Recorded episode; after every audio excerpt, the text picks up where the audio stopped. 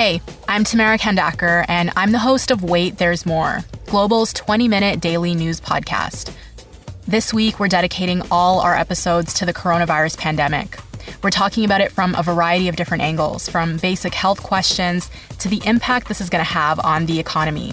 We release a new episode every afternoon, and you can listen wherever you get your favorite podcasts. This is the Jon McComb Show on demand. Subscribe now on iTunes. Listen to the show live each weekday morning, 5:30 to 10 on 980 CKNW and through the Radio Player app. At the start of the week, the New Jersey Devils, as expected, put goaltender Cory Schneider on waivers. Nobody picked him up, and he went to the American Hockey League, which, unless he changes things dramatically in the AHL with his game, pretty much ends his time as an NHL regular. And that came less than 10 years after being considered one of the best young goalies in hockey. Seeing him in the American League after all those promising years with the Canucks when he backed up Roberto Luongo, and of course being the guy who eventually replaced Hall of Famer Martin Brodeur in New Jersey, is like watching your favorite band from back in the day play a bingo hall. Remember when Schneider was first a Canuck? He was the goalie of the future. He was a first round selection by general manager Dave Nonis in 2004, and it was an inspired pick. Actually, Nonis did pretty well in that 2004 draft. He got Alex Edler in the third round, and all the way down in the ninth round, he got Jannik Hansen. There was a time fans thought Schneider should be the starting goalie and not Roberto Luongo.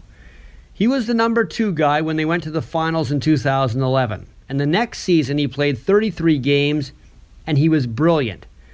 He had a team record 1.96 goals against average and a 937 save percentage. And the year after that, he had another solid campaign. And everyone thought it was just a matter of time before Vancouver traded Luongo away and made Schneider the number one guy for sure. But of course, we all know it was Schneider who got traded. And the reason was, at the time, they couldn't move Roberto Luongo's contract. It was too long and it was too rich.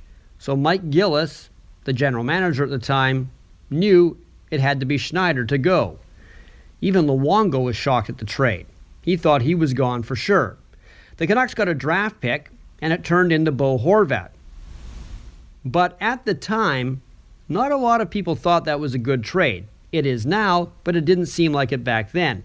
And in his early years with the Devils, Schneider was still a strong number one goalie on a rather mediocre team, and the Canucks missed him, but not anymore.